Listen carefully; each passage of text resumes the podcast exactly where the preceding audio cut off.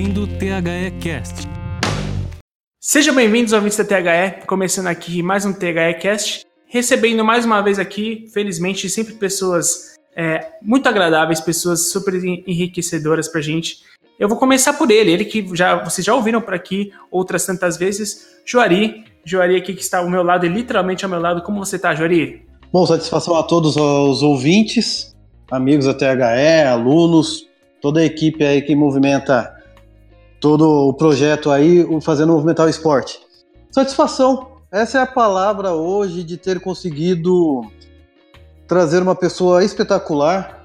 Falo como, como fã, como seguidor. A gente, com o tempo, começa a aprender um pouco mais da gestão esportiva. E dentro desse projeto, conhecendo mulheres do esporte em geral, quando você consegue trazer uma pessoa que você acompanha, vira um admirador e o melhor que consiga dividir tudo isso com os ouvintes, toda a galera aí que nos acompanha, participam conosco em todos os projetos, é uma satisfação. Então, novamente, não tem outra palavra em conseguir aí participar de um podcast tão recheado de histórias, conhecimentos aí. Satisfação. Mais uma vez, obrigado, gente. Bom, satisfação tenho eu, porque no final das contas você trouxe a nossa convidada de hoje através de seus contatos. E, poxa, é, eu vou chamar ela, ela que vocês com certeza já viram em suas reportagens, em suas viagens, em seus livros ou em suas crônicas também. Sim, ela tem tudo isso no seu, no seu, digamos assim, no seu repertório como comunicadora. Eu vou chamar ela, Karina Ávila. Seja muito bem-vinda, Karina, e fala um pouco de você, se é que é necessário, né? Por favor, para o nosso ouvinte, muito bem-vinda e muito obrigado. Obrigada, obrigada Henrique, obrigada Joari, estou muito feliz de estar aqui, obrigada pelo convite. E que honra, queria chegar perto disso tudo aí que vocês falaram, tô, tô tentando, né, uma caminhada diária. Mas é isso, é, meu nome é Karina, Karina Ávila, é, fui correspondente na, na Islândia na Copa do Mundo do ano passado, passei cinco meses na Islândia. E depois que a Islândia foi eliminada da Copa, fui para Dinamarca, depois para a Suécia é, fui a correspondente ali no, nos países nórdicos, né? Pude cobrir a, a, torcida dos países nórdicos. Mas durante esse período eu também acabei fazendo outras pautas e acompanhando muito o futebol feminino nesses países. Então é, é muito bom poder falar disso também. Legal, Karina. Então eu acho que eu vou começar até por isso, tá? Até por isso pela, pelo futebol feminino, né? É, eu acho que, já que esse, esse gancho que você deu, eu acho que ele, ele perfeito. A gente teve ontem um evento aqui na escola a respeito de futebol feminino, tratando ele, como o próprio nome do evento diz, que é muito mais que uma obrigação.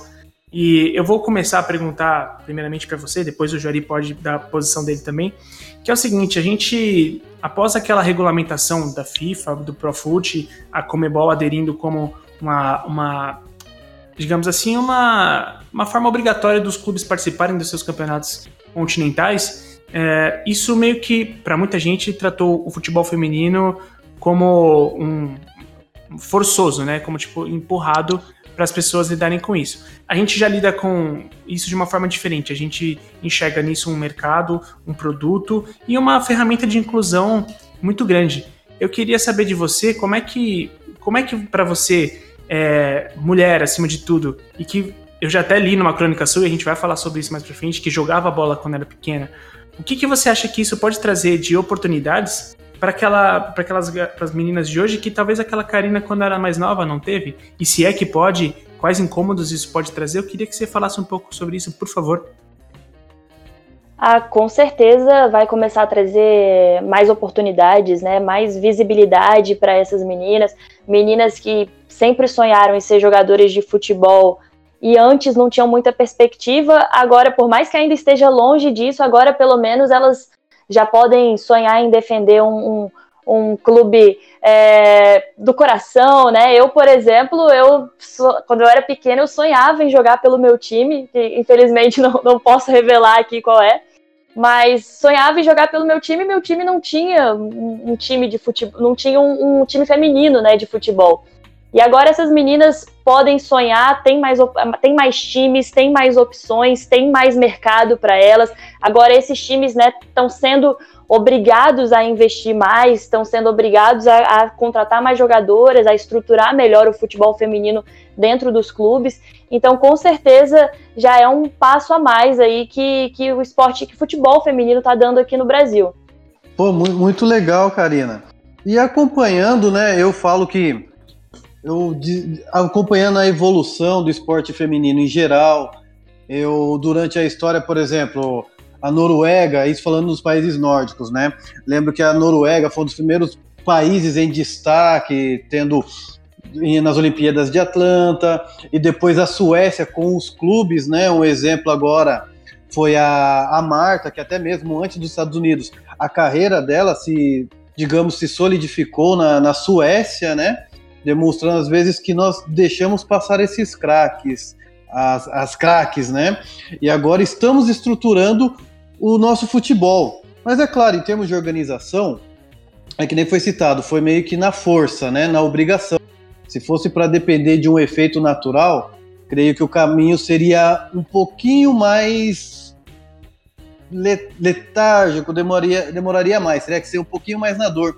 Mas esse benchmark, por exemplo, olha, Karina, estamos querendo utilizar e queremos dar passos adiante, igual é a Liga Sueca, por exemplo, ou até mesmo as ligas escandinavas. O que você pensa que teríamos que melhorar nesse, nesse passo para que o futebol se desenvolvesse com um pouquinho mais acelerado, mas sem também atropelar ou deixar que as gestões que vemos atualmente façam valer do que o caminho certo, que é por meio da gestão, do profissionalismo e até mesmo, principalmente, do respeito a atleta, a mulher e a atleta. Quais seria o que você pode nos indicar nesse caminho, por favor?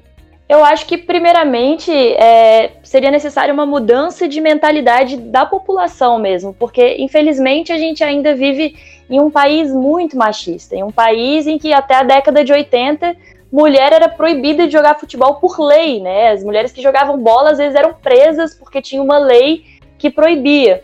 E os países nórdicos, eles são muito igualitários, né? A Islândia já tem mais de 10 anos que está no, no topo dos países mais igualitários do mundo, de acordo com o relatório anual de desigualdade de, de gênero, né, que o Fórum Econômico Mundial publica.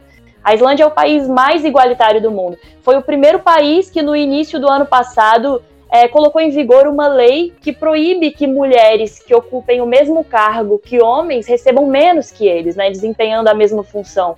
Então, é, é um país ali que está bem perto de atingir a igualdade plena entre homens e mulheres. E para eles, eles não veem diferença é, entre o esporte masculino e o feminino. Era muito legal porque quando eu ia nos clubes é, fazer matérias, nas escolinhas de criança tinha a mesma quantidade de meninos e meninas jogando futebol e jogavam juntos ali mesmo quando eram pequenos e não tinha essa diferença de ah, ela não pode porque ela é menina. Eles cresciam jogando juntos. Todos os clubes de futebol tinham times masculinos e femininos. A cobertura da mídia era a mesma. Eu assinava jornal impresso, recebia o jornal lá em casa todo dia e era muito comum que a capa do jornal fosse um time de futebol feminino. E não só o futebol, né? Outros esportes. Eles acompanham muito basquete, handball, golfe, é muito forte lá. E era muito comum que a capa fosse um time feminino. E a galera, na época, no, no ano passado, estava rolando as eliminatórias para a Copa do Mundo Feminina, né? Que vai acontecer esse ano.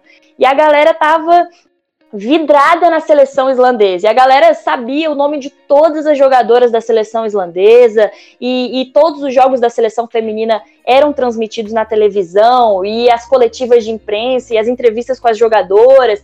Da mesma forma que eles estavam emocionados com a seleção masculina que ia participar da Copa pela primeira vez lá na Rússia, eles também não perdiam um jogo da seleção feminina que estava disputando ali as eliminatórias.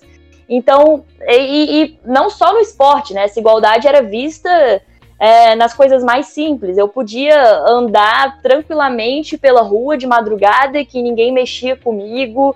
É, às vezes, quando eu contava de, de caras aqui no Brasil que assoviam, que fazem comentários no meio da, da rua, eles achavam uma coisa surreal, assim, sabe? É, é uma para eles é um negócio que não entra na cabeça deles, é, alguém mexer com uma mulher dessa forma. Porque lá eles são iguais. Então, aqui no Brasil, é o Brasil, né, é um país que agora as coisas estão começando a mudar, mas muita gente ainda associa futebol com coisa de homem. Até na minha casa mesmo, quando eu era pequena, eu gostava de jogar futebol. Meu avô falava que futebol era coisa de homem, que eu não podia jogar. É, quando eu era pequenininha, minha mãe tinha medo de eu ficar masculina e ela não queria que eu participasse de escolinhas com meninos, porque tem essa associação, né? Futebol é coisa de homem.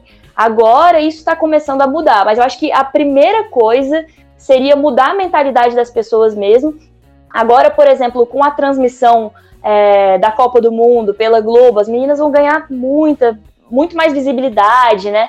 E é importante ter visibilidade, porque visibilidade é, chama investimento, chama patrocínio, a galera conhecendo a, a, nossa seleção, conhecendo as jogadoras, que a maioria das pessoas só sabe quem é Marta, Formiga, ali as jogadoras principais, né? Mas não sabem quem são as outras. Então agora essas meninas vão começar a serem é, mais conhecidas e, e essa, essa transmissão da Copa vai ser muito importante para atrair realmente mais investimento para essas meninas. É, a gente teve agora até um, uma, uma ação da, da, da, Boticário, né? A Boticário falou que vai liberar o, os seus funcionários para assistir os jogos da Copa, né? É, obviamente que se você for um cara mais frio e pensar ah, como ação de marketing, realmente faz todo sentido, mas, poxa, é, de alguma forma isso tem que começar a acontecer seja assim ou não, assim como foi a, o regulamento, né? De alguma forma isso tem que começar a acontecer, essa valorização, né? E é isso que eu ia te perguntar. Você falou agora sobre é, a, que a visibilidade da Copa do Mundo e, que a transmissão da Globo vai, vai fazer e tudo mais, é, isso pode trazer mudanças reais. E, poxa, só para corroborar com tudo que você falou anteriormente, só saber da Marta, e até também com o que você falou sobre né, o, o seu avô falar que era para coisa, coisa de menino, a gente teve aqui, a, a, gente tem aqui como uma grande amiga nossa, a Rosana, a isla é, da seleção, que falou a mesma coisa que falaram para ela. Né? O pai dela falou a mesma coisa para ela e veja só, ela participou de quatro Olimpíadas, três Copas do Mundo, Pan-Americano, medalhista de prata. E, poxa, quem, quem, olha a força dessa mulher, né? E ao mesmo Sim. tempo a gente dá tanto valor para quem ainda nem, nem provou nada pela seleção, nem nada do tipo, né? É, e, e, aí eu, eu, assim, a gente fala muito sobre as Olimpíadas, que ah, só se fala sobre o futebol feminino durante as Olimpíadas. Bom, agora a gente tem mais um, né? A gente tem as Olimpíadas e a gente tem a Copa. Quer dizer, agora a gente tem mais dois. A gente tem a profissionalização agora como obrigatória dos seus times de futebol feminino.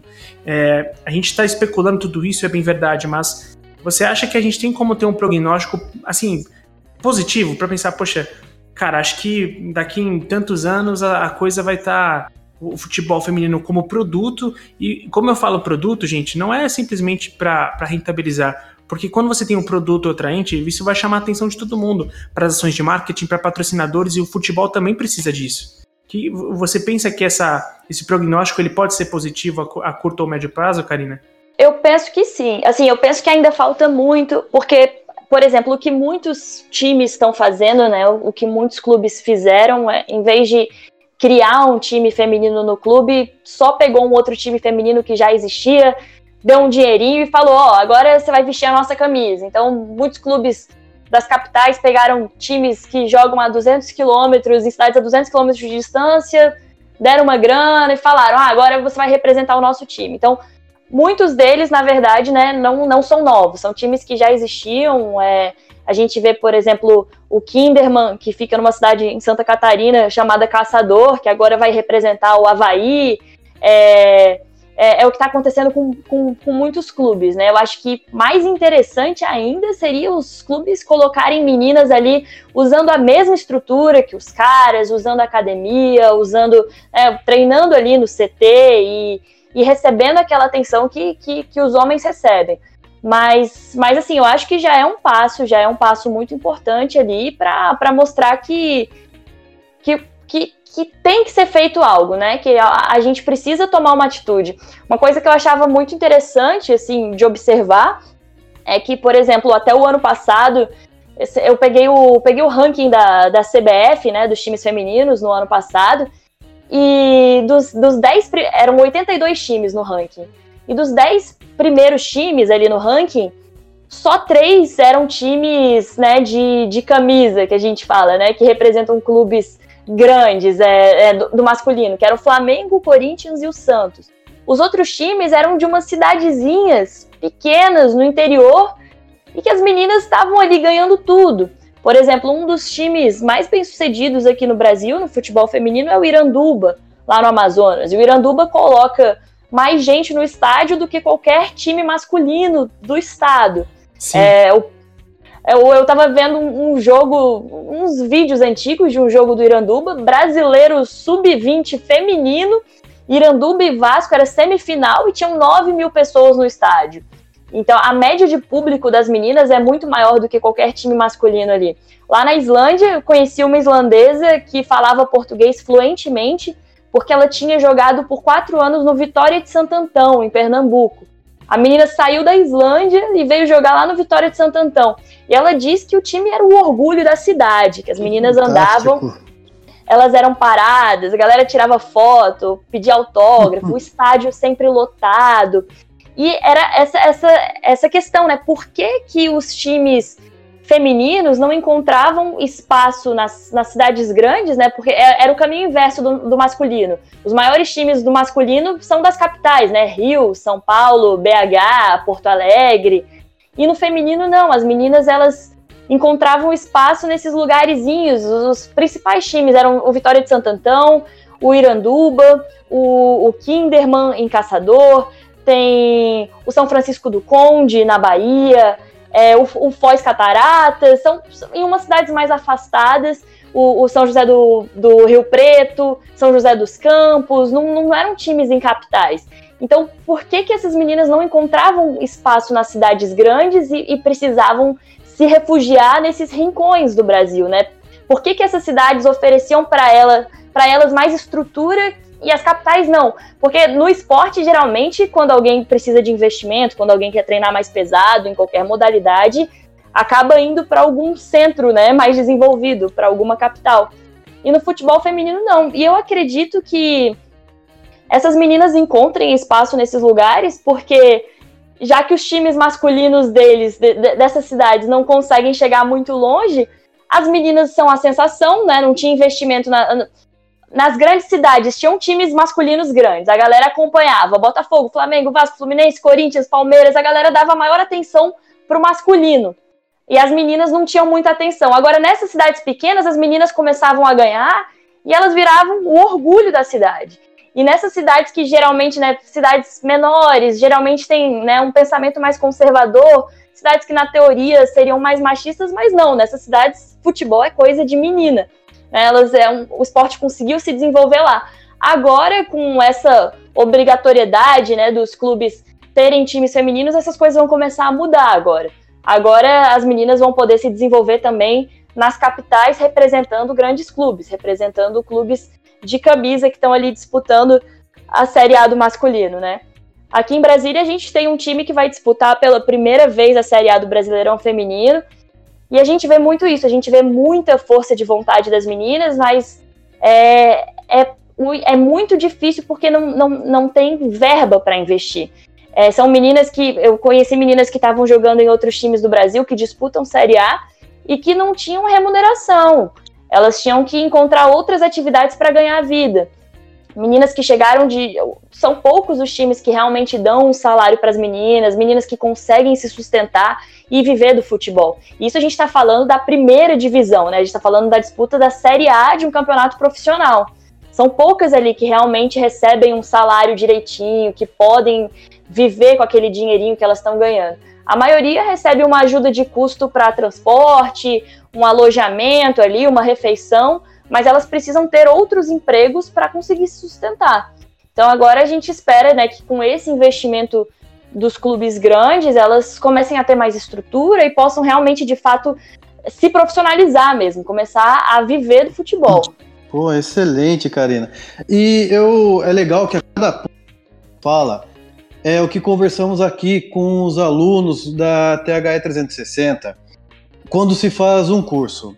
Temos perfis variados, por exemplo, é o aluno que quer se atualizar, tem o profissional que já faz parte de um clube de futebol e às vezes um formando que quer conhecer o participar da sua área de formação dentro do futebol. E um dos objetivos que nós falamos e apresentamos a eles é que às vezes a, a estrutura ainda que existe na maioria dos clubes de futebol masculino ainda não se preza pela meritocracia. meritocracia. É só ver, às vezes, alguns exemplos que ah, está aí nos clubes, nos principais noticiários de clubes, da Série A à Série D. O que nós propomos e queremos isso como objetivo é também apresentar que o futebol feminino ele não está apenas para aparecer ou como foi uma obrigação agora imposta pela FIFA, Comebol, etc. Mas levando aqui para o nosso objetivo é mostrar a todos esses perfis que é uma oportunidade. Eu sonho em trabalhar com futebol, eu sonho em trabalhar no meu clube de coração. Excelente, tem um caminho para isso. Agora, com o futebol feminino, eu quero e busco que enxerguem isso como essa oportunidade. Começando com esse objetivo nosso aqui da THE, com o nosso projeto, né, futebol feminino, muito mais que obrigação, e eu tento encarar alguns insights como oportunidades. Eu fiquei maravilhado quando você falou da jogadora islandesa que veio participar, que jogou aqui no Brasil, fazendo, não sei se é essa palavra, um intercâmbio, aprimorar. Eu fiquei maravilhado porque eu encaro isso como uma oportunidade. Imagina que legal enriquecer o nosso campeonato brasileiro com jogadoras internacionais. E, e mais ainda, eu encaro como um projeto falar que o futebol já que está aí, vamos revolucionar, vamos fazer algo diferente. Vamos pensar no social também. Imaginar que essas garotas estão encarando como objetivo de vida, mas vamos respeitá-las como mulheres, como atletas e mostrar a possibilidade para as garotas e garotos olharem elas como potenciais ídolos, potenciais atletas que nós temos essa cultura de olhar um profissional na esperança de ser a imagem do Brasil lá fora, mas que encaremos como a formação de novos ídolos que saiba representar profissionalmente e com atitudes a nossa bandeira. Então, dentro disso, Karina, você com essa vivência no exterior, encarando isso, você começa a encontrar também mais mulheres em outras áreas, por exemplo, na área da imprensa, na área de é, gestão de atletas, de clubes. Como que é toda essa situação na sua vivência ali no campo, no, no, de trás do campo, acompanhando o dia a dia? O que você pode contar para nós dessa sua experiência, dessa vivência, Karina? Ah, com certeza a, a, o cenário tem melhorado bastante né, para as mulheres. É, a gente tem ganhado cada vez mais espaço. É, alguns anos atrás, era inimaginável que uma mulher pudesse estar narrando um jogo de futebol ou que pudesse estar na bancada de, de um programa né, de, de comentaristas ali falando de futebol. Era impensável que uma mulher pudesse estar ali no meio comentando e dando a opinião dela. E hoje em dia a gente vê né, que, que as mulheres têm ganhado bastante esse espaço, elas estão falando, elas estão sendo ouvidas, mas ainda assim, ainda, ainda, claro, precisamos evoluir bastante. Eu, por exemplo, eu na Islândia eu fiquei bem desacostumada, né? Como é um país super igualitário e eu era tratada da mesma forma que os homens, nunca fui assediada de forma nenhuma. Eu fiquei, né, bem acostumada, né? Ia dizer mal acostumada, mas que bem acostumada com, com que é a forma como as coisas deveriam ser. E, por exemplo, no, no ano passado, na final da Champions League, é, Real Madrid e Liverpool me mandaram para Madrid para cobrir, para acompanhar a torcida do Real Madrid, né? O jogo estava sendo na Ucrânia, mas me mandaram para acompanhar a torcida que ia se reunir lá no Santiago Bernabéu. E me pediram para fazer uma gravação na frente do estádio, é, um boletim de um minuto, eu tinha que gravar, mostrar como é que estava o clima ali. Eu sozinha, né? Eu fui sozinha para lá, coloquei a câmera num tripé. Eu não conseguia gravar, porque eu era uma mulher sozinha ali. Toda vez que eu começava a tentar gravar, vinha algum homem me abraçar, vinha me dar um beijo na bochecha, eu começava a falar, vinha um grupo de homens me agarrar de novo. Eu não consegui, eu fiquei mais de uma hora tentando, e toda vez que eu começava a falar, um cara me via sozinho ali, se achava no direito de vir me agarrar, vir me tocar, vir puxar meu cabelo.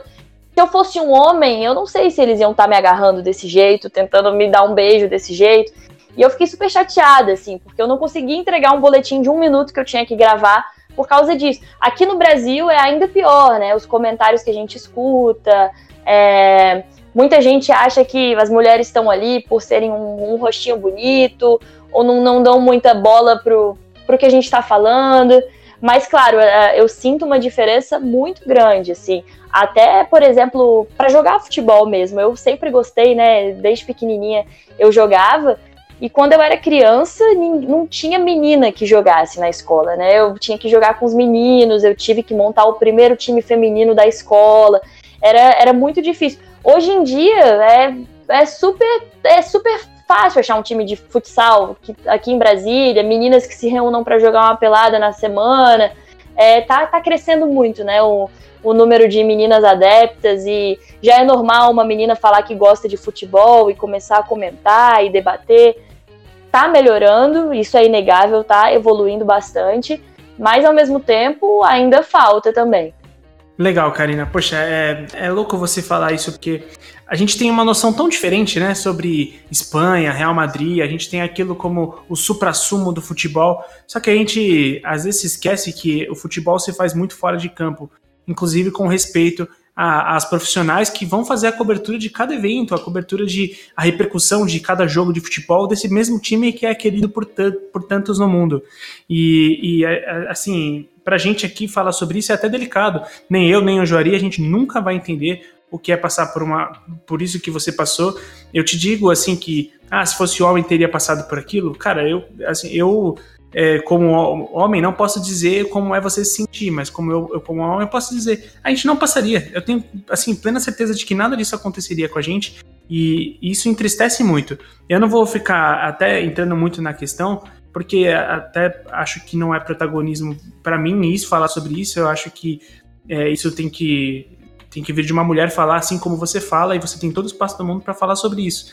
E realmente isso entristece, entristece porque o futebol não é só o que é, jogado em campo, no contrário, a gente só vai financiar um, a falta de respeito, no final das contas, né?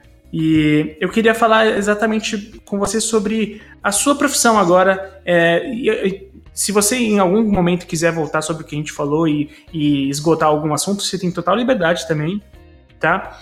Você teve a situação até que foi legal participando do Passaporte Sport TV, né, sendo uma das escolhidas é que ele fez, você está na Islândia.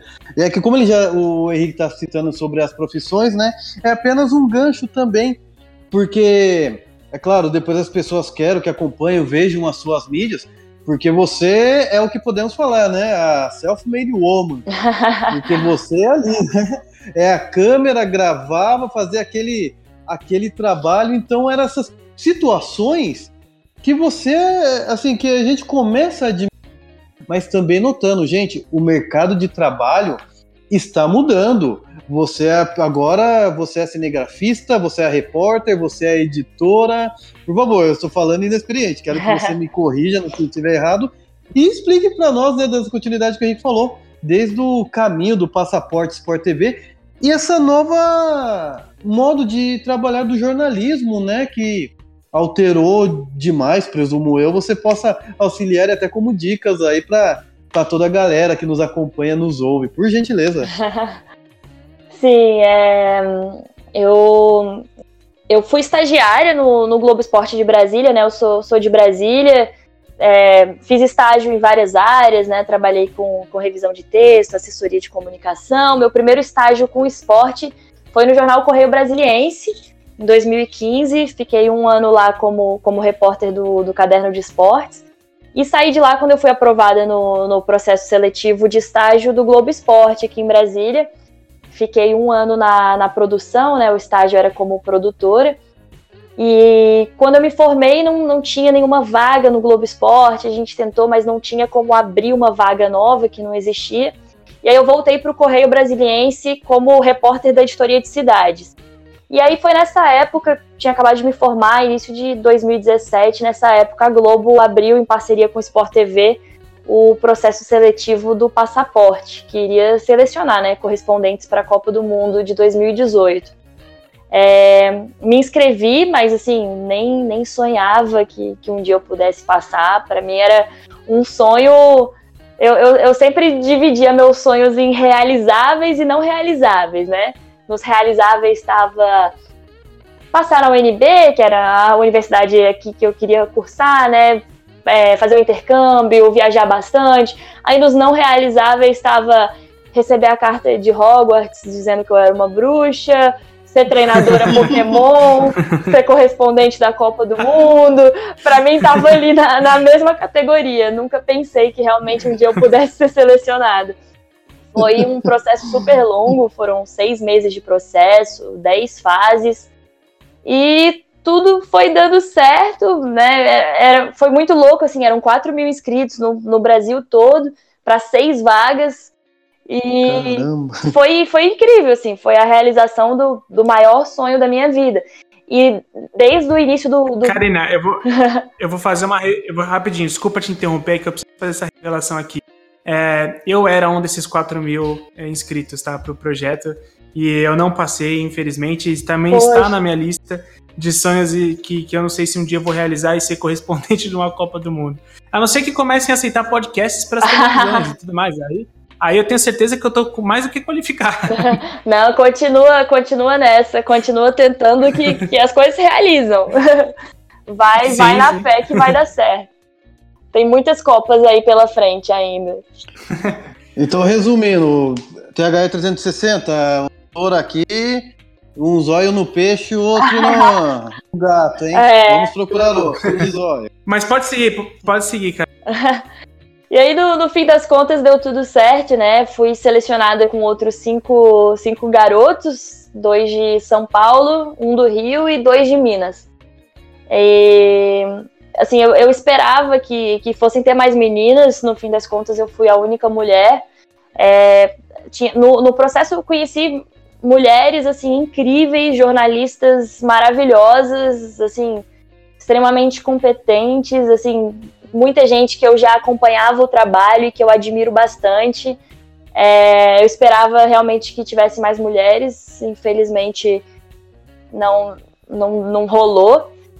E, e desde o início do, do, do processo, né, eles já estavam mostrando que eles queriam pessoas que, que soubessem se virar, né? Então eram provas assim uma, a penúltima fase, por exemplo, eles jogaram a gente na rua e falaram: olha, vocês têm uma hora para achar uma história aqui pelo Rio de Janeiro, filmar, gravar, editar, escrever e entregar pra gente um VT pronto aqui. Então era se vira. Porque eles queriam pessoas que, quando chegassem no país, realmente dessem um jeito de se virar.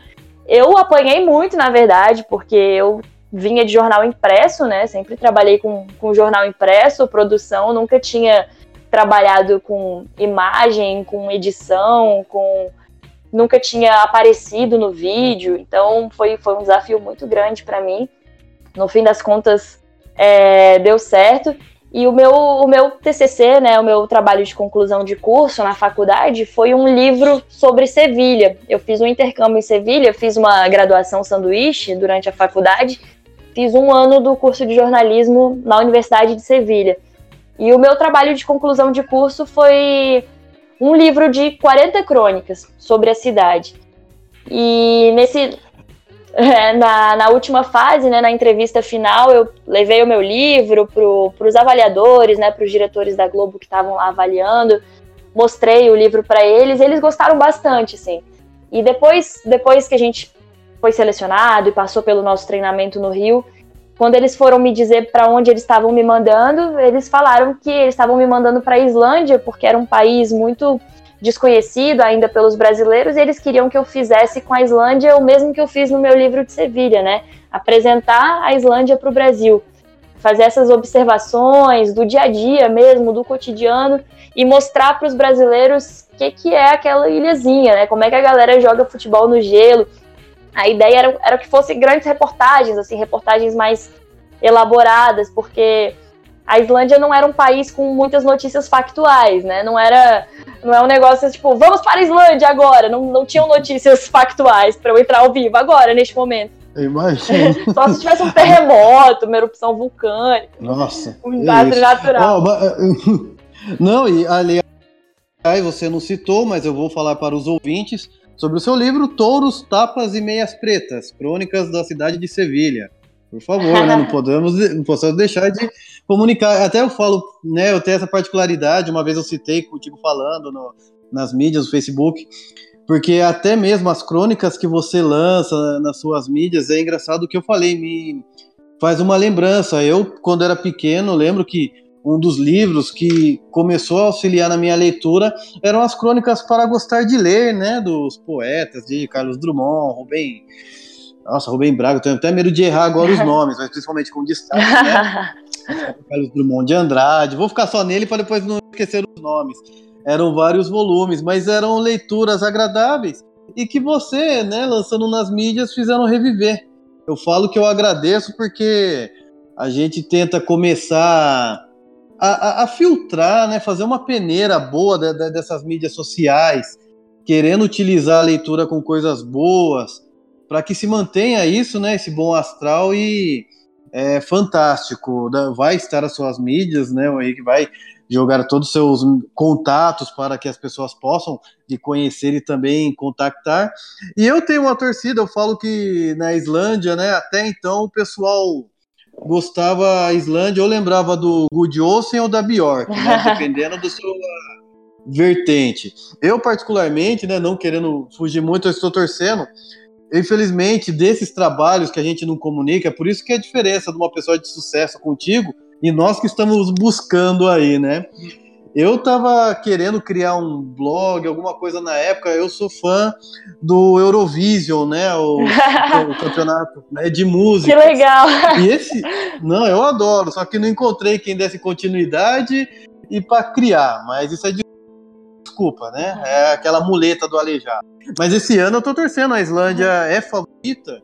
E o que eu mais gosto também é porque quando as bandas representam o seu país, e cantam na sua língua nativa, né? Sim. E eu, ah, então esse ano aí eu eu sei o torneio deles, né? O Vila Pequeninha. Eu vou falar errado, mas é o festival islandês da canção.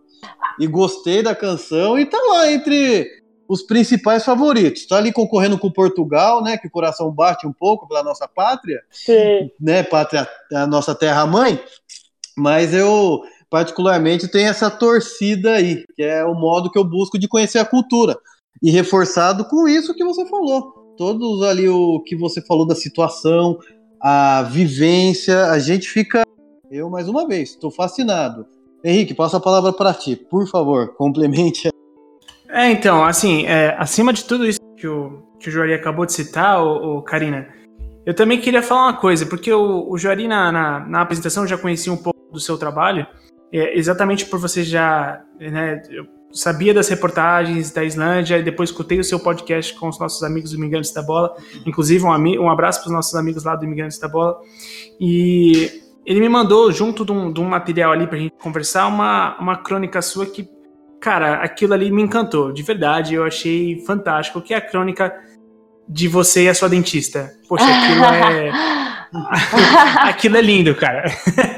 de verdade, eu vou colocar na descrição aqui do, do, do post a, as redes sociais para galera, a galera conseguir acessar as suas, as suas crônicas, ler a, a, o seu material, porque é muito bom, de verdade. Ah, tão besta essa. As, as onomatopeias são fantásticas e eu só queria, então, perguntar para você sobre isso. Poxa, foram 40 crônicas, se não me engano, né? Falha a memória que você citou sobre o seu livro da, que você escreveu durante o período lá do, do, a respeito do, do, do, seu intercâmbio em Sevilha. E como é que é, assim, porque isso é um. foge um pouco da, da prática de, do, do jornalismo esportivo, né? E, e como é que é para você escrever isso? Como é que isso funciona para você? É uma terapia? É um. Como, como é que isso funciona na sua vida, de, de certa forma? Então, na verdade, hoje em dia eu escrevo muito menos, né? Porque as minhas histórias acabam virando reportagens, né? Na época eu era uma estudante, tinha acabado de chegar em Sevilha, fui fazer o meu intercâmbio lá e nas minhas primeiras 24 horas na cidade, é, quatro coisas me chamaram muita atenção por serem muito diferentes da, da nossa cultura, né, da cultura brasileira. Só que assim, eu sempre tive um, um senso de humor meio besta às vezes, então eram coisas idiotas assim. Eu lembro que um dos dessas, desses primeiros quatro fatos foi que na hora de pedir a senha, né, na hora de fazer uma compra e pagar com cartão, a maquininha não, não falava contra senha, eles pediam o número secreto. E eu me achava uma James Bond colocando meu número secreto. Eram umas coisas meio bestas, assim. E aí coloquei as minhas quatro primeiras observações, e na época eu né, nunca, nunca, eu não era muito assíduo assim nas redes sociais, nunca tinha recebido muitas curtidas, acho que no máximo cinco curtidas na vida. E quando eu coloquei esses quatro fatos de Sevilha, o negócio teve assim mais de 200 curtidas. E aí eu fui seduzida, né, pelos likes do Facebook. E aí, três dias depois eu falei, ah, vou escrever de novo, mais quatro coisas diferentes aqui. Aí escrevi, o negócio deu uma bombada de novo. E aí eu comecei a escrever toda semana quatro observações que eu fazia quando eu ia para a faculdade, quando eu ia almoçar, quando eu ia no mercado. Eu ficava de olho nas coisas, né, nas coisas que, né, que iam de encontro com a nossa cultura e sempre escrevendo os quatro fatos de Sevilha. No fim das contas, acabou virando uma sériezinha, mas era coisa para o Facebook, eu fazia para os meus amigos mesmo. Alguns blogs de viagem começaram a me procurar para escrever para eles sobre festas típicas em Sevilha, dicas de viagem. É, algumas pessoas começaram a viajar para Sevilha porque eu dava as, as, dicas no Facebook, a galera acompanhava, ficava interessada e ia. Acabou virando uma sériezinha que a galera acompanhava e cobrava e tal. Só que assim, nunca tive grandes pretensões para isso. Só que eu, eu ia guardando, né? Como recordação, eu sempre escrevia e ia guardando num documento do Word. E aí, quando eu voltei para o Brasil, eu precisava me formar e eu não fazia a mínima ideia do que eu ia fazer, de monografia, de TCC. E eu fui fazer a disciplina do, do pré-projeto, né, onde a gente ia decidir qual ia ser o nosso trabalho final. E eu peguei, imprimi tudo. Na época eu tinha voltado com mais de 800 fatos de Sevilha. Imprimi, entreguei para o meu orientador e falei: Olha, eu tenho isso aqui. Você acha que dá para fazer alguma coisa com isso? Que eu consigo, que eu consigo aproveitar de alguma forma? E ele falou: Olha, acho que você pode fazer um livro-reportagem sobre Sevilha. E aí eu fiz o meu pré-projeto pensando em fazer um livro-reportagem sobre, sobre a cidade. Eu ia ter que reescrever tudo, porque eu escrevia em uma linguagem super coloquial, escrevia para os meus amigos do Facebook, era sempre por, né, por, por itens, né? Eram sempre de quatro em quatro. E aí, depois, no semestre seguinte, o meu orientador de fato, né, que ia orientar mesmo o TCC era um professor que era especialista, a especialidade dele era em jornalismo literário. E ele falou: Karina, eu acho que você tem muito jeito para crônica. O que, que você acha de, em vez de fazer um livro-reportagem, fazer um livro de crônicas? E aí eu curti muito a ideia, sempre gostei muito de crônica, também lia muito para gostar de ler, que você falou. E. Ah, que beleza! tô no caminho, tô aprendendo, saber que tô no caminho certo. Aí acabei juntando tudo, separei por temas, né? Separei é, gastronomia, moda, arquitetura, Game of Thrones, porque falei de Game of Thrones também, que foi gravado em Sevilha, a quinta temporada. separei por temas e aí viraram, né, 40 crônicas sobre, sobre o ano que eu morei lá. Fantástico. Uh, ô, Karina, só uma, uma dica Fica aí tentar fazer uma reportagem investigativa, ou caso já tenha, de entre todas, pode ser que tenha deixado passar. Eu me pergunto na cabeça por que, que a Islândia ainda não tem nenhuma medalha nos Jogos de Inverno. Eu pois acho que é, né, porque. A galera não, não, não pratica muito esporte de inverno lá, isso é bem louco. Eu cheguei lá, eu queria esquiar e tudo, eles falaram: olha, a gente não tem muita estação de esqui. Não. Eu falei, como assim? Se você só tem neve aqui. Oh. Mas é, realmente não é o forte deles, não. Mas eles. O, o, é, o, forte é o handball, né? Eles ganharam uma medalha de prata é, em Pequim, em 2008. Handball masculino. Exato, não. É, exato, lembro disso. Eu tenho gravado, mas. Eu, YouTube, fica a dica. Não tirem minha, meus vídeos do, do meu canal do YouTube. Eu não faço para propagar, ganhar dinheiro. Quero como um arquivo vivo. Fica a dica aí. Olha a Islândia poucas coisas da Islândia. Mas é interessante, você possa me corrigir até, porque o que fez também a Islândia chegar no futebol foi até um projeto para diminuir o fumo, é, o, índice de tabagismo, né? Nesse sentido, Karina. O que começou como um trabalho meio que social, levou até a Copa do Mundo, é mais ou menos essa linha? Me corrija por gentileza. Sim, é, eles, eles têm um projeto que era para tirar a juventude das drogas de forma geral, né? Porque um país muito frio, né? O ano todo é frio. Eu saí de lá no, no uhum. auge do verão, a temperatura máxima que eu peguei foram 11 graus, verãozão para eles. Nossa. Então é um país assim que Senhor. tinha um índice muito alto, né, de depressão, de suicídio, um país que no inverno está sempre muito escuro, a galera sempre muito presa dentro de casa, então acaba, né, buscando refúgio nas drogas. E o governo começou com esse projeto para diminuir, né, o, a incidência de drogas, principalmente né, nas crianças, nos adolescentes. E é, esse projeto ele fez isso né, por meio do esporte. É, os, cada, cada bairro ali, cada região da cidade tem um clube e o governo oferece toda a estrutura para o clube, oferece quadras cobertas, campos society com um aquecedor, dá toda a estrutura para o clube, né? Que são os maiores times de futebol ali da Islândia, e é, em compensação, os clubes têm que receber as crianças ali da comunidade e dar atividades para elas. Então, as crianças elas saem da escola uma, duas horas da tarde, vão para o clube e passam a tarde lá no clube fazendo atividades gratuitas. Então, elas têm futebol, handball, vôlei, xadrez, aula de música. Então, todas todas as crianças da cidade são atendidas gratuitamente pelos hum. clubes. Os clubes que estão ali representando os times do campeonato islandês estão oferecendo também atividades para as crianças. E isso, né, aumentou muito a prática de esportes lá na Islândia. Até, assim, essa estrutura fez toda a diferença, porque antes dos campos de grama sintética, a galera não podia jogar no inverno, né? Antes dos campos cobertos, eles não, não chegavam o inverno, eles tinham que parar de treinar, ou então eles tinham que treinar na lama, no barro, no, no resto da grama que sobrava ali depois da neve do inverno. Então agora, além deles terem estrutura e poderem jogar futebol, poderem treinar o ano inteiro, todas as crianças são atendidas gratuitamente todos os dias à tarde. Elas saem da escola e depois têm que praticar alguma atividade física. Poxa, que legal, né, Karina? E aí, e aí você vê é, andar na contramão do que muitas vezes a gente está. Tudo bem que numa, numa realidade onde você tem menos habitantes, uma ação dessa, ela provavelmente vai, vai requerer menos. É, vai ser um tanto mais fácil, né? A gente. O incentivo do Brasil é tão difícil, e ainda mais pensar que você tem 200, mais de 200 milhões de habitantes para fazer o esporte alcançar, né? Mas eu só queria relembrar uma coisa que talvez é, esse, esse fato curioso sobre o incentivo do futebol na Islândia simbolize da melhor forma possível.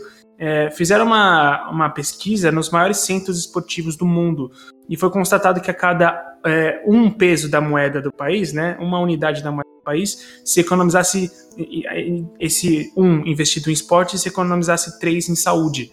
Né? E aí a Islândia está aí como um, um, um caso né, prático e de, de evidência sobre isso.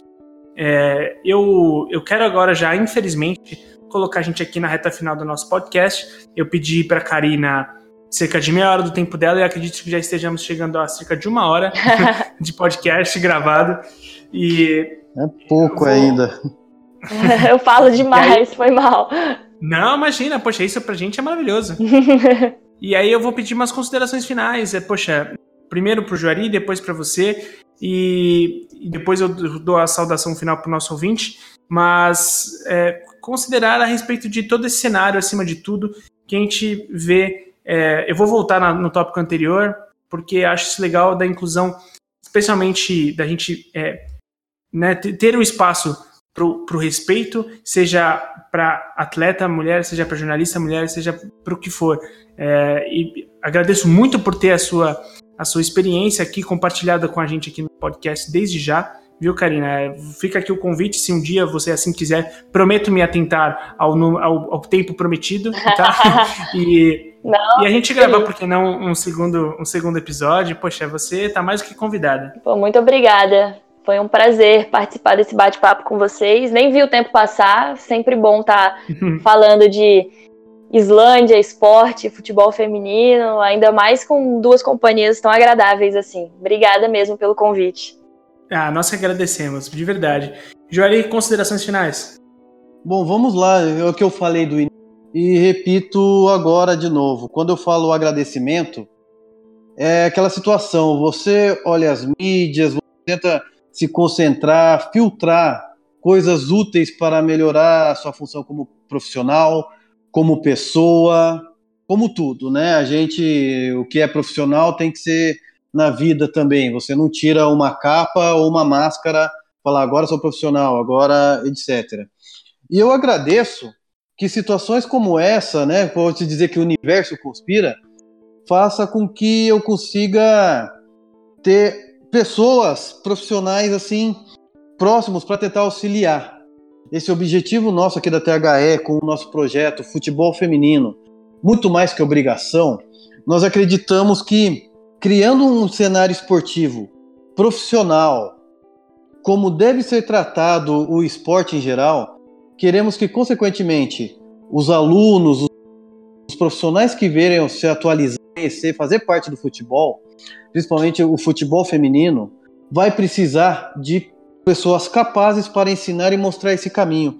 Então, esse primeiro passo de conseguir ter uh, um espaço na sua agenda que é tão corrido, tão dinâmico, agradecer esse tempinho que você nos deu, isso nos anima muito mais. E que seja o próximo passo atraindo, vindo esses profissionais que querem se especializar e fazer um projeto profissional como deve ser feito, como deveria ser, mas estamos começando, não tem problema a gente ter esse tempo perdido, refazer agora. Espero que você venha pessoalmente para nos ensinar e principalmente transmitir essa simpatia e mostrar que o futebol feminino está cercada de atletas, mas também de profissionais em todas as suas áreas competentes e que vão abrir esse caminho para nós.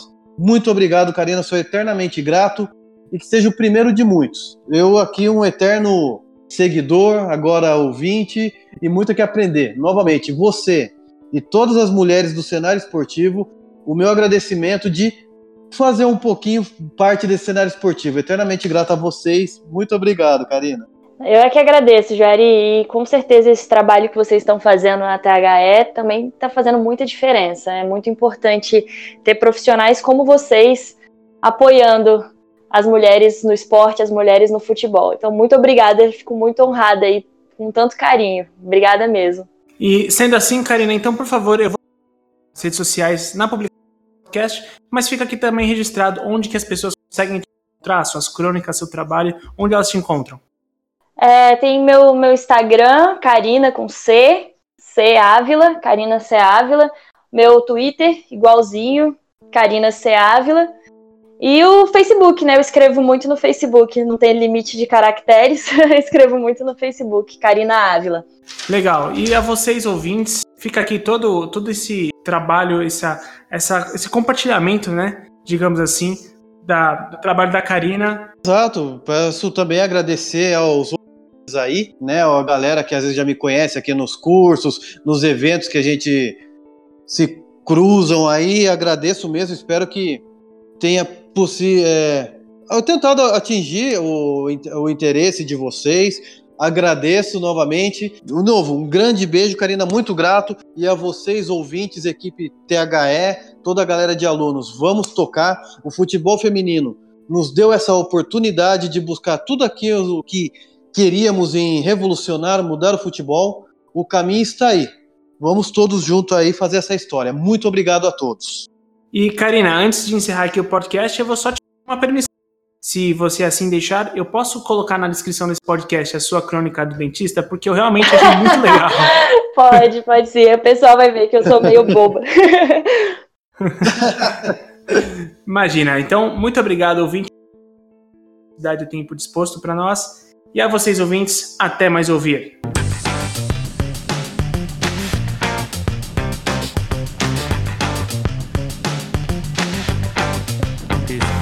foi produzido por THE 360.